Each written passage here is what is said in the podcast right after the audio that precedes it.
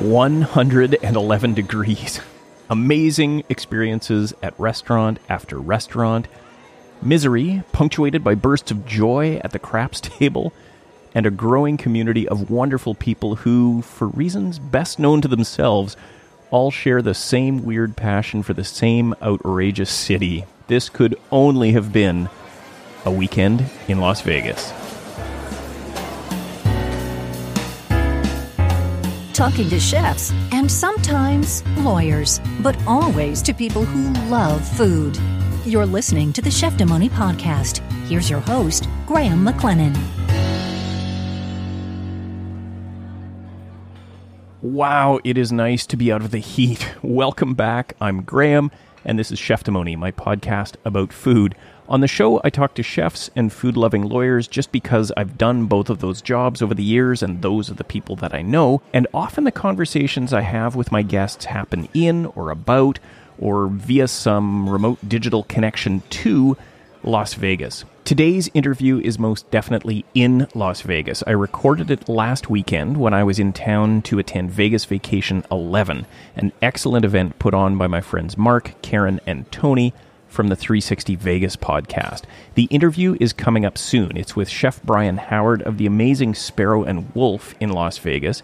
You've heard me mention that place before, particularly in the recent Snapshot episode called A Snapshot of Paradise, Nevada. Brian also appeared earlier on Cheftimony on episode 34 when I reached out to chefs around the world at the start of the pandemic. Now, in addition to Sparrow and Wolf, Chef is opening a new concept called Half Bird Chicken and Beer. It really does sound great, and you will hear all about it soon. Before we get there, though, a quick trip report on just some of the highlights from Vegas Vacation 11. First, before anything else, thanks to Karen, Tony, and Mark for organizing such a great event. I've put on my share of charity fundraising dinners in the past, and I know what event planning takes. It is exhausting and and generally thankless. So here's at least one very enthusiastic thank you. B and I and our friend Stu, we had a fantastic time, and that's all because of your efforts. So to all three of you, thank you.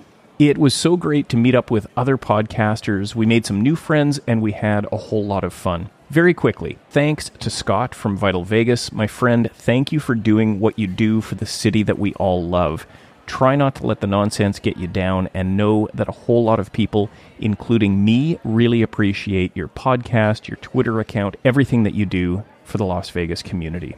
Tim from The Better Life, it was so great to meet you. I hope that we can roll the dice together someday soon. Michael Traeger from Travelzork, my goodness, this guy knows how to Vegas. For anyone who thinks I spend too much time and energy on and in Las Vegas, I refer you directly to Michael. I am not sure that he slept on his many days in town. Michael always seemed to be on the move and always seemed to be at the tables. It was so fun to spend some time together, Michael, and I hope that you're having an amazing time in Vietnam as I record this. Pennies for Vegas. Thanks to Twitter, I feel like we've met, but thanks to Vegas and to crazy schedules in Vegas, of course, we did not. So, next time. And that goes for Lacey, the Las Vegas gal, as well, at least on this trip. So here's to the next trip when hopefully I will have a few more days in town and we can meet again. And Julian, how wonderful to meet you. Julian is the host of the Vegas Confessions podcast and YouTube channel.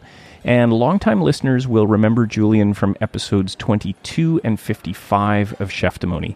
He is a podcaster, a serious Vegas enthusiast, and a chef. He is also one of the absolute nicest sounding people I've ever heard, to the point that I wondered, once I finally met him, if he could possibly be that nice in person. Well, I'm here to report that he can. Julian is open, genuine, friendly, and super helpful. He loves Las Vegas and he wants to share that passion with others. So thank you, Jay, for all that you do. I can't wait until we can hang out together again. Chris and Josh from the Crap Vegas podcast, I'm sorry we didn't meet on this trip. I did, however, just hear your trip report on episode three of your show, and it sounds like you had a fantastic time. For any Cheftimony listeners looking for more Vegas themed and especially gambling focused content, check out Crap Vegas. It's a great new show. All right, on to the food. After we landed, which was at about 12 noon, we went directly to Lotus of Siam for lunch. My friends Stu, Lisa, and Sean were all on the same flight with me and my wife B, so we made a table of five and we had a feast. We had the garlic prawns, crispy rice, we had duck in curry, which was one of the few dishes in this northern Thai restaurant that has coconut milk. It was incredible. The beef tartare, again, was amazing. The sticky rice and mango for dessert, outstanding. Again, it was amazing all around. Penny and her team did it again. Thank you for another amazing experience. For more detail on Lotus of Siam, check out episode 58 of the podcast. You will hear from CEO Penny direct from a table in the restaurant. We had dinner the same night at EDO Tapas. Again, amazing restaurant. We had beautiful Spanish food served in this super cozy room. Although I must say this if you haven't been to Las Vegas or haven't ventured off the strip, know that pretty much everything in Las Vegas is in a strip mall. It starts to feel normal after a while, but at first I have to say that going to excellent restaurants in strip malls was a surprising, incongruous experience. So just know before you go. We had, though, an, a really outstanding dinner at EDO Tapas. We started with Peruvian scallops. We moved on to eggs and caviar served in the eggshell. That was spectacular. We had a tuna carpaccio, wild mushroom risotto. We had some stuffed squash blossoms, then beef cheeks. It was all served with beautiful wine, really well curated. The service was excellent. The food was excellent, and it set the tone really well for our evening. We kicked on after dinner to the Neon Museum, which, if you're ever in Vegas, I highly recommend, particularly if you have an interest in the history of the city brunch. We did an excellent brunch at Esther's Kitchen in the Arts District, and that actually is also where we stayed. We were so the the Arts District is in this area between the Strip, so it's north of the Strip, and it is south of downtown or Fremont Street, as it's often called as well, which is part of downtown. Sometimes it's called Old Vegas. Anyway, the Arts District up and coming area between the strip and downtown. We stayed in the English Hotel, it's called. It's a new property in the Tribute lineup by Marriott, and it was excellent. Boutique property, only 74 rooms, so check in was fast and easy. The rooms were small but really nicely appointed, and we were always the only people at the, admittedly small, but at the pool. It was a great pool area, small but again, sort of boutiquey, nicely set up, and not crowded at all. It was lovely. Compared to trying to navigate a multi thousand room strip casino, this place was a breeze, or, or an oasis, I suppose. Probably an oasis, given where we were in the blinding heat of the Mojave Desert. Wow, it was hot. But back to the food in the Arts District and Esther's. This is by Chef James Trees, and really, it is a fantastic spot. B had her favorite dish there, which is the polenta with eggs and mushrooms and cheese. Simple dish, but fantastic. And Esther's is, at its heart, an Italian kitchen. I had the chicken parm sandwich. It was good, but I have to say that I liked Bee's dish more. And our friend Stu had a couple of their sourdough toast options. They have a serious sourdough program. They make some beautiful bread. One of the toast options came with smoked trout and veggies. The other was avocado toast with radish. Both were excellent.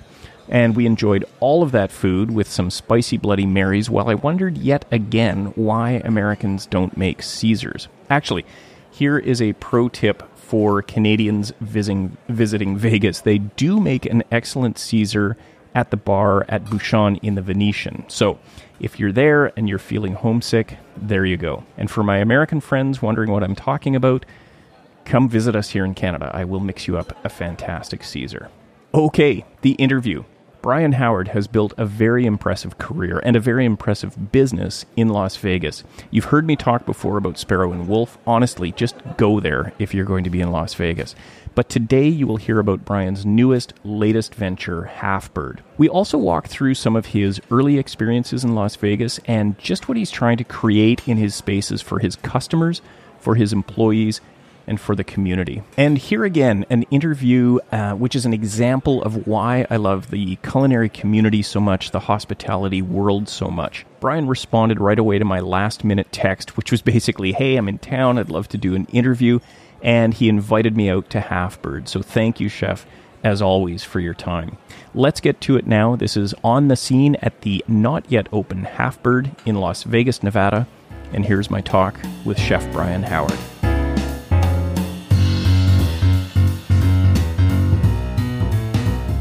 All right, we're here with Chef Brian Howard. We are at Half Bird Beer and Chicken in Las Vegas, almost opening. And I've got a bunch of questions for you, Chef, about this place. But let's start a little further back. We met for the first time in November of 2019. I remember that specifically because we uh, that was our last trip pre-COVID, and we went to Scotch 80 Prime for dinner, where Daniel Ontiveros was the exec chef at the time. You kindly bought us some great drinks after dinner. We met in the bar there. So, Daniel, I know from Bouchon back in the day, and it seems to me so many of the chefs that, that I know in Vegas, there's a Bouchon connection, and, and I, I think I know you have one too. So, can you can you start there and walk us through your, your Yeah, early yeah. days in Vegas?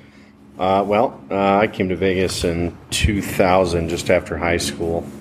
Uh, worked in a, a little mob ran Italian place up on the, on the strip that no longer exists, and uh, you know, a, Las Vegas was a different time at that point. Um, went on from there. I worked in a uh, kind of a French nouveau French slash sushi slash nightclub that is uh, sits where uh, the Aria sits now. Okay. You know, Yeah. Um, and that was just that was an independent property. yeah, Yeah. yeah, it was cool. It was one of the first kind of like nightclubs to bring like real big DJs into town and things like that. But they were serving like really off the wall like nouveau French cuisine, right? So I had an opportunity to work with some good chefs there and kind of follow them around and made my way to the Venetian and uh, worked in a uh, Pan Asian restaurant called Tsunami Asian Grill where I started to learn how to use a wok and. And, you know flavors indigenous to all of Southeast Asia, which you know I found my love for uh, that type of cuisine, and I also met my wife there. Well, she was working there. I didn't know that. Okay. Yeah. Yeah. Yep. Uh, from there, I went on to uh, a place called Lutece, which was Andre Soltner's kind of second home state with the Vegas operation, which was high end French. And after that, I set out to open up uh, Bouchon, and uh, that was in 2004. So I opened Bouchon. I spent five years with the company, working there, worked my way into a sous chef position there, and um, learned a ton about foundation, and learned a, learned a lot about awareness, sense of urgency, and kind of all the staples that I, I've carried on throughout my cuisine or throughout my career with uh, the people that I teach and lead now. Let's see, after Bouchon, I went and spent some time with Kerry Simon. I was opened a restaurant of his called Cat House, which is more of like a, uh French bordello style vibe dining at the time, and uh, a couple of his other restaurants in Atlantic City and uh, whatnot. But uh, after that, where I met John Anthony, my business partner currently, which was in about 2008, I believe, nine, at a place called New Sanctuary. Some doctors had coerced us to leave Cat House and put our names on the, you know, as the face of the restaurant, and it was an opportunity that kind of got my name out into the city. That was kind of my first place where I, I put my foot down and like, you know, made a stamp in Las Vegas and got notoriety for what we were doing. Let's see. Uh, spent some time with Andre Rochat after that at Alizé. I never made it to Alizé, but that's like classic French, right? Yeah, And very cla- classic, uh, yet uh, a little bit modern for its time. Um, you know, they were able to secure one star up there uh, when Michelin was in town. You know, but I learned a ton of real foundational French cooking. Obviously, a lot of my career has been focused on that, but uh, more on the high end. You know, uh, and worked for an incredible chef, Jacques Van Staden, up there. Yeah, and then it, then after uh, after that, I'm trying to think. Uh, I opened Comme Ça. No, I didn't open it, but I came came after uh, the, just after a month after the opening and opened up the restaurant called Comme Ça in the Cosmopolitan for David Myers, another French brasserie, which was in my wheelhouse, and um, Yeah. you know became the executive chef there, and then worked with him for a couple of years and became corporate executive chef for his company for a while and ran his restaurants. And then I realized that, you know, at that point I had made a really solid name for myself in the town, and I was kind of uh, not bored with the food in Las Vegas, but I felt like everybody was kind of cooking the same way or the same ingredients, and uh, I was either gonna. I always had a goal to open my first restaurant by 35. I think at the time I was about 33. I said I'm either gonna leave the city and go somewhere where food's a little bit more contemporary and progressive, or else I'm to do my own thing. And you know, people coerce me. They're like, "You've you've spent so much time here and establishing your name. Why would you leave? Yeah. Go do your own thing." So we set out to open a restaurant. You know, no matter what, I'm going to open a restaurant. I went back to uh, the first place that I that I was in love with. I wanted to be in this neighborhood all along, just because I've been eating in this neighborhood for 20 years, and I realized that I could cook the way that I wanted to here, not be kind of pigeonholed to tourist market or Right. whatever you know, and uh, it would be supported. Uh, there was no there was no real American restaurants in this street at all at that time. And really, the off strip scene hadn't really popped yet, and we were kind of the first to kind of pave the way to like set the tone for what you could do off strip. Yeah. And we were able to make a deal there, and five years later, here we are. We're opening up our second concept, Half Bird Chicken and Beer. Just just before we get there, Chef, I want to ask you a couple more questions about Sparrow and Wolf. What maybe 500 meters from here? We're pretty close. Yeah, we're, we're about a mile down the road. Okay. Here are a couple of things that come to my mind. One's a, one's a quote from your website cuisine influenced by culturally diverse neighborhoods. Uh, So, talk about that. You've already mentioned, we've talked about French, we've talked about Asian influences. That's really what I see a, a lot of at Sparrow Sure, But what's yeah. going on? Well, the cuisine is meant to be inspired cuisine, right? We're not reinventing the wheel. We're not trying to do anything too far outside the box. We're trying to do things that you're comfortable with to some degree, but yet turn the dial with the flavor profiles. You know, sometimes we, uh, I don't really like the term fusion, but, you know, we do a, uh, it's been bastardized so much over the years do a great version of what fusion is, right? Where we can look at taking, uh, you know, influence, obviously foundational cooking from French cuisine, but then intertwine flavors from Japan and Thailand and, you know, Morocco or wherever we're feeling at the time. You know, you'll see, uh, depending on where we're at with the menu, but, you know, being inspired by everything, right? And not coloring in the lines to some degree, but yet making sure that it's cohesive and it works and it's smart and it reads well and it eats well, you know, and it isn't confusion. Right. right, yes. So you know, but that's that's kind of what we do at Sparrow Wolf. You know, it's it's really that. Uh, it was always meant to be this neighborhood joint, you know, and it's grown into something much more now. I mean, we're you know we get people from all over the world there every day. I mean, we're sixty percent of our our guests now are from elsewhere. That's interesting. I was going to ask you that because it seems to me, I consider it, in part because I come from out of town, but a destination restaurant. And totally are a destination restaurant now, and, and it's great because we've established ourselves that you know, I mean, people are sourcing us out and you know coming to see us. It's, it's an amazing feeling because I never thought that was what we were going to do. yeah. You know, I figured if we were lucky, we'd be uh, you know steering to the local market all the time, and I opened up with uh, you know the prices that I opened up with were God, I'd probably be out of business now if I kept them, and. Uh, you know, we didn't have a wine over a hundred dollars on the menu, and our guests demanded more. Right? They wanted more. They wanted more experience. They wanted tasting menus. They wanted all these other things, and it's kind of where we are today with it. You know, uh, and it's year five, so it's the legacy year. You know, it's like I tell my staff, it's like this year determines everything in a sense where people have to understand you're not asleep at the wheel. You're still continuing to push and evolve, and that you're getting better every day. Right? You're not just driving the boat because it's there. Right? And uh, that's kind of where we're at. Like this year is about pushing our, ourselves, our, our company, and uh, taking all the risks, right, that we can. You know. to grow. Let me ask you about a couple of specific dishes because we were there in April, had the tasting menu. Chef Travis came out and chatted with us for a bit, which was great. Nick, your wine director, was our server, so our, you know our experience was absolutely top notch. Here's what I see going on in some of your dishes. Generally, I guess there seems to, and foundational is a word you've used. So there seems to be a foundational component, and so the two that I'm thinking of, there was a hamachi tartar. that I think of as the foundational ingredient there, right? The tuna. But then a lot going on. There was grilled jalapeno, smoked roe, a bit of avocado, and a cracker somehow made out of quinoa.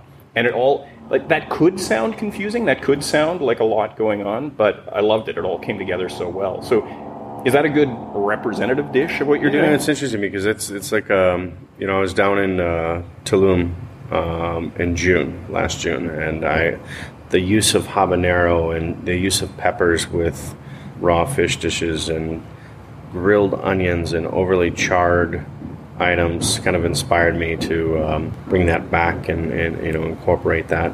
You know, the French me wants to serve raw shallots and lemon zest and lemon oil and you know things like that into the raw hamachi or maybe just a little bit of soy sauce and you know keep it very simple and light with Japanese ingredients. But this was cool because we took you know the hamachi and treated it like you would uh, fine toro tartar and chopped it really really fine and but infused this kind of Mexican inspiration of grilling onions and jalapenos over the wood fire and folding them in and then kind of circled back with the use of uh, puffed rice nori and tapioca and the chips and the use of the avocado so yeah it's kind of this Japanese Mexican inspired tartar It's Fantastic. And there was another. The other dish I want to ask you about is the dessert. And I often say on my podcast when I'm not a huge sweets fan, but then your restaurant, uh, in particular, in recent visits, proves me a liar on that point. So this was the Japanese milk bread. Mm-hmm. Again, simple because it was seared somehow to this sticky caramelization, and then with berries and uh, and so some vanilla ice cream. When you ask me to create pastries, because I'm not a, a pastry chef, you know, I have a very basic level of understanding of custards and ice cream making and things of that nature. But being in the neighborhood, we talk about being inspired cuisine, right? You go to any of these little izakayas around this, you're going to get honey toast. Honey toast is this classic Japanese dessert where they'll hollow out the inside of milk bread, rub a bunch of butter in it, bake it, and then stuff it with a bunch of vanilla ice cream and honey. So we wanted to do something that was inspired by that, but yet our own version. So you know, we make the milk bread in house. One of my favorite things, French toast. We soak it in custard, you know, and then cook it in the custard, and then caramelize the top with uh, sugar like you would a creme brulee. So you get that hard crack. Yes. Okay, and I was then, wondering how you did that. So you actually treated it like creme brulee. Exactly. So there's a torch going on. Hundred percent. Yeah. Okay. And then the ice cream changes depending on the season, and the obviously the fruit that goes along with it changes depending on the season as well and what we're doing at the time. So, right now you'll see stone fruits, and they'll usually be compressed in some type of syrup or cooked in some some, some fashion. But that kind of changes. It's one of those things I've wanted to take off the menu forever because I'm just tired of looking at it. But it's one of those things that my guests would be like, "You're crazy." Right. They'll probably uh, you know hang me out to dry if I did something like that. Fair enough. Before we move into a few questions about Halfbird, where we're standing right now, one last question, maybe one last question about Sparrow and Wolf. And this is something I've seen on Instagram, and it's team rallies. Maybe it's an affirmation. What what goes on before service, and, and why do you do what you do? It has to be more than a restaurant, right? It's it's one we one we spend most of our days with uh, our team members. I don't, you know, I can teach them how to cook and show up to work and do all that stuff, but for me, that's like there's so much more that goes on beyond that, right? And we've got one mental health, physical health, all these things that take place every day. Where you know, even more so is now such a big focus. Uh, we need to do our parts. You know, if I was told when I was a cook that I could purchase a house if I would have just stopped spending all the money in the bar every night. You know, or right. if I could have, you know, I mean, especially in a town like this where most of the cooks, they, you know, at least in my generation of cooks too, it's getting better, I see. But we would work, we were pirates. You know, you work, you go to the bar, you drink till six in the morning, and you go back and you do it again.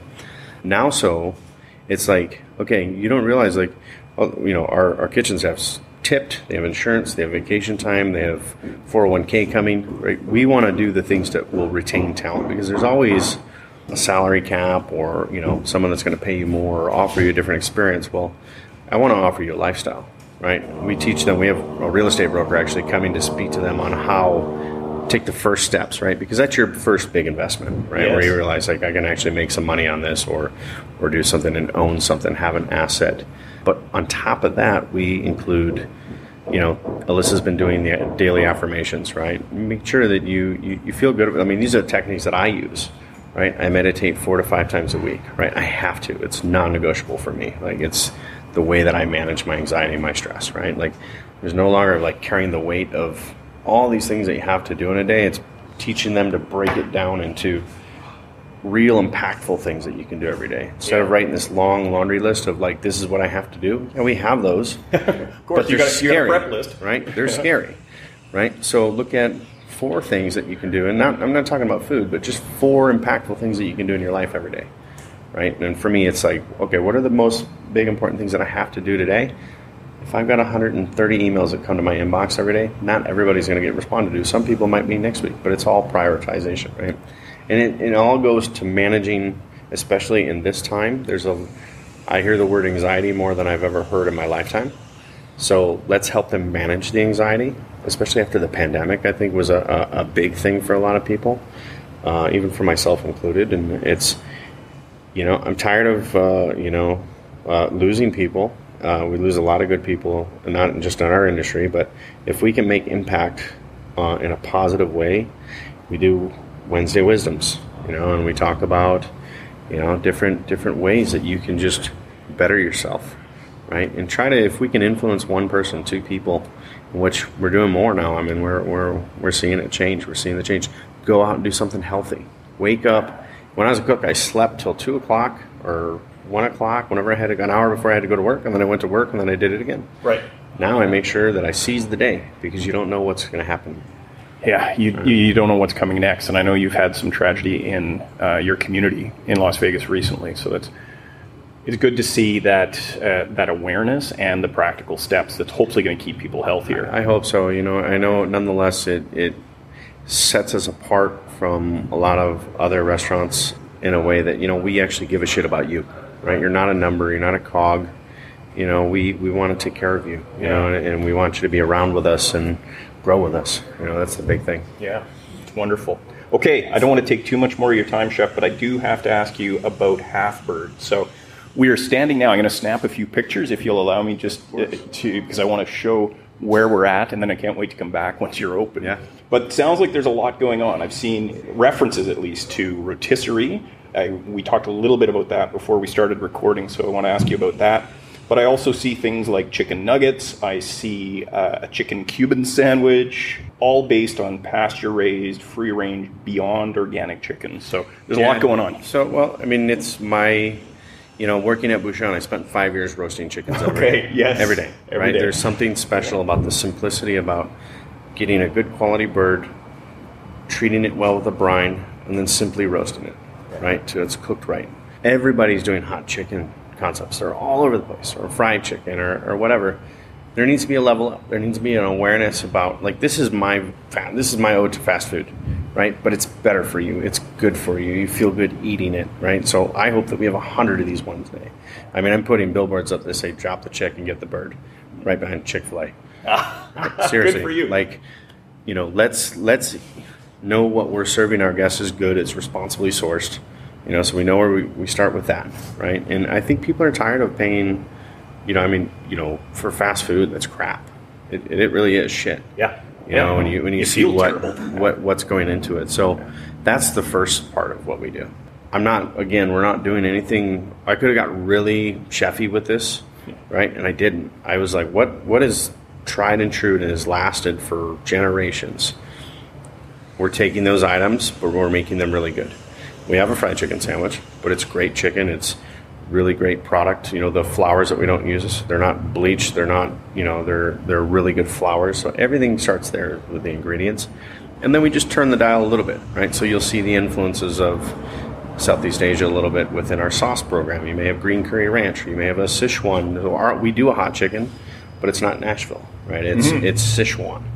So we do a, a You're going to get that nice the numbing. nummingness, yeah. So you know, you'll we layer it with green curry ranch. We dip it in a Sichuan oil uh, that's laced with like fried garlic and fried shallots, and so you Wow. get all that kind of crunchiness on top of it. And um, you know, the the nugs are special. You know, those are something that uh, uh, Chef Tony worked on for a long time. That you know, I love a good chicken nugget, right? And and it's probably the one of the most honest things that McDonald's does because when you go to French cuisine, it's it's a farce. It's a chicken farce, right? So you understand it to some degree, but you know, this is really just about having good quality meat and good seasoning. You know, we'll add a little bit of togarashi and black pepper and Nice. things like that. Uh, we use a little bit of koji in the brine, which is something that's not being done. No, that's going to be big umami. And that's it. You know, in the uh, you know you'll see broccoli rabe coming off the rotisserie and sweet potatoes and and uh, you know we do rotisserie fries that cook an hour and a half underneath the chickens and they're Oh. basted in the chicken fat and we top them with like a, a, a miso gravy and a little bit of furikake. So it's stuff that you know, you recognize it, but then the flavors are just again it's just like what I do with my food. It's turn the dial a little bit. just a little bit. Yeah. Tell, tell us physically, mechanically about the rotisserie. That So thing rotisserie is cool. You know, when we when we set out to do this project, we wanted. I was looking at the French Rotisols, the chain uh, rotisseries, or even wood-fired rotisseries, but I realized there was so many variables that came down to the person that's u- using the, the machine. That if I want to do hundred of these, I needed to do something that eliminated the variables. And I reached out to Alto-Shaam because I've used their products, uh, their combi ovens in the past, and we, we talked about it. I mean, this is it's essentially like the Tesla of rotisserie. So it's pre-programmed. I mean, all they have to do is load it, hit a button. It already knows the time, the temperature, the humidity, the resting time. Everything's done for them. dialed in. Uh, and then if we have multiple outlets, I can change the recipe from anywhere in the world from my computer, and it'll just distribute itself.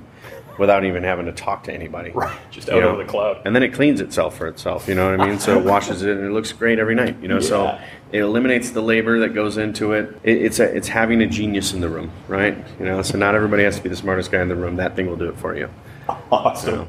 Where are where are you sourcing your beers that are that are going to go along with this? all local. this is all Yeah, local. So yeah. everything local, and in, in every market that we put one of these in, we're, we're planning on putting five of these in Las Vegas, and then we'll branch out into the Southwest. Uh, will all be based on the local markets, with the exception of our house beer, who's uh, being made by HUDL down on Main Street. It's called Cockfight. It's really cool. It's, it's the half bird chicken and beer house beer. We're doing 16 ounce cans of that, and that'll be available for retail as well. for retail as well. That is Yeah. awesome. And It's a cool program. We, uh, we have a full, everything's canned, so you have canned cocktails. We have uh, mules and margaritas and uh, whatnot. That'll kind of change based on the, the feeling or what we're, what we're feeling at the time. Red and white wine. We found a really good producer with Rick Shaw doing canned wine. Uh, and then we're sha- serving champagne splits with red solo cups. You know, it's a, Awesome. a bucket. You Yeah. know, it's kind of the, you know, a little bit of my upbringing and kind of keep it a little bit dirty and still classy at the same time, you know? Yeah, that is going to be fantastic, and and you've clearly put thought into replicating this, right? So the canned program that's easy to roll Yeah. out. Everything is meant to be consistent, Yeah. right? The mac and cheese is really cool. My son Bricks I- actually yes, wrote, wrote the ask you. recipe for that. Yeah, tell us about that. It's got some spam or something. It What's does. going so on? when, when we wrote the menu, I was going over it with Bricks, and he, uh, and he's like, "You don't have mac and cheese," and I'm like, "You're right." And I'm like, "I don't think we're going to do mac and cheese. Like every fast food joint that serves chicken has mac and cheese." He's like, "You you have to have mac and cheese. People like mac and cheese." And I'm like, "Okay, well, what would you do?" He's like, "Well, of course, I'd put crispy spam." And I'm like, he's seven. on, He's seven, by the way.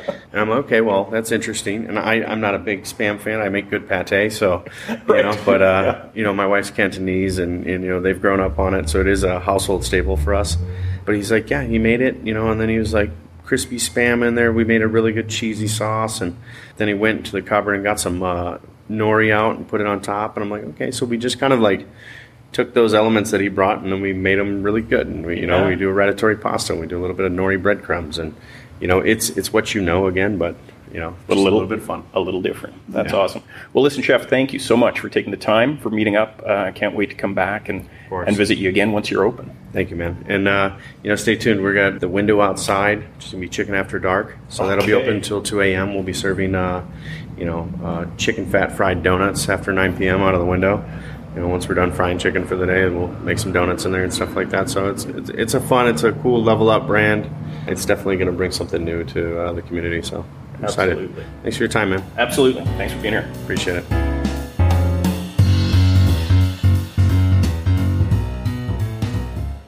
Chicken fat fried donuts. Are you kidding me? As though I needed another excuse to return to Las Vegas. Chef Brian Howard, thank you, my friend, for taking the time in the midst of a restaurant build, in the midst of a busy day. I really appreciate it, and I can't wait to return to Halfbird when you're up and running. Okay, some quick housekeeping before we go. From Las Vegas to Cuba, by way of a few days in my hometown of Thunder Bay. We are on the road again this week and back in the country in early July. I'm told we may not have much in the way of cell reception or Wi Fi when we're in Cuba, so if you reach out either by email or social media, I apologize in advance if there's a delay before you hear back from me. But please do reach out if you've got a question or a comment for the show, perhaps a guest suggestion or a topic idea. Do get in touch. You can find me on Instagram, Twitter, and Facebook. Those are all at Cheftimony. A- And actually now TikTok as well. I've I've uploaded two TikToks, so it's it's a brave new world. You can find me at Cheftimony there as well. On LinkedIn, you can find me under my name, Graham McLennan, and you can always send an email to graham at cheftimony.com. If you are enjoying the show, please tell a food loving friend about it and please rate, review, and subscribe to Cheftimony wherever it is that you listen. All right, that is it for today. That is all for episode 61. Thank you for being here. I'm Graham McLennan, and I'll see you again soon, right here on Cheftimony.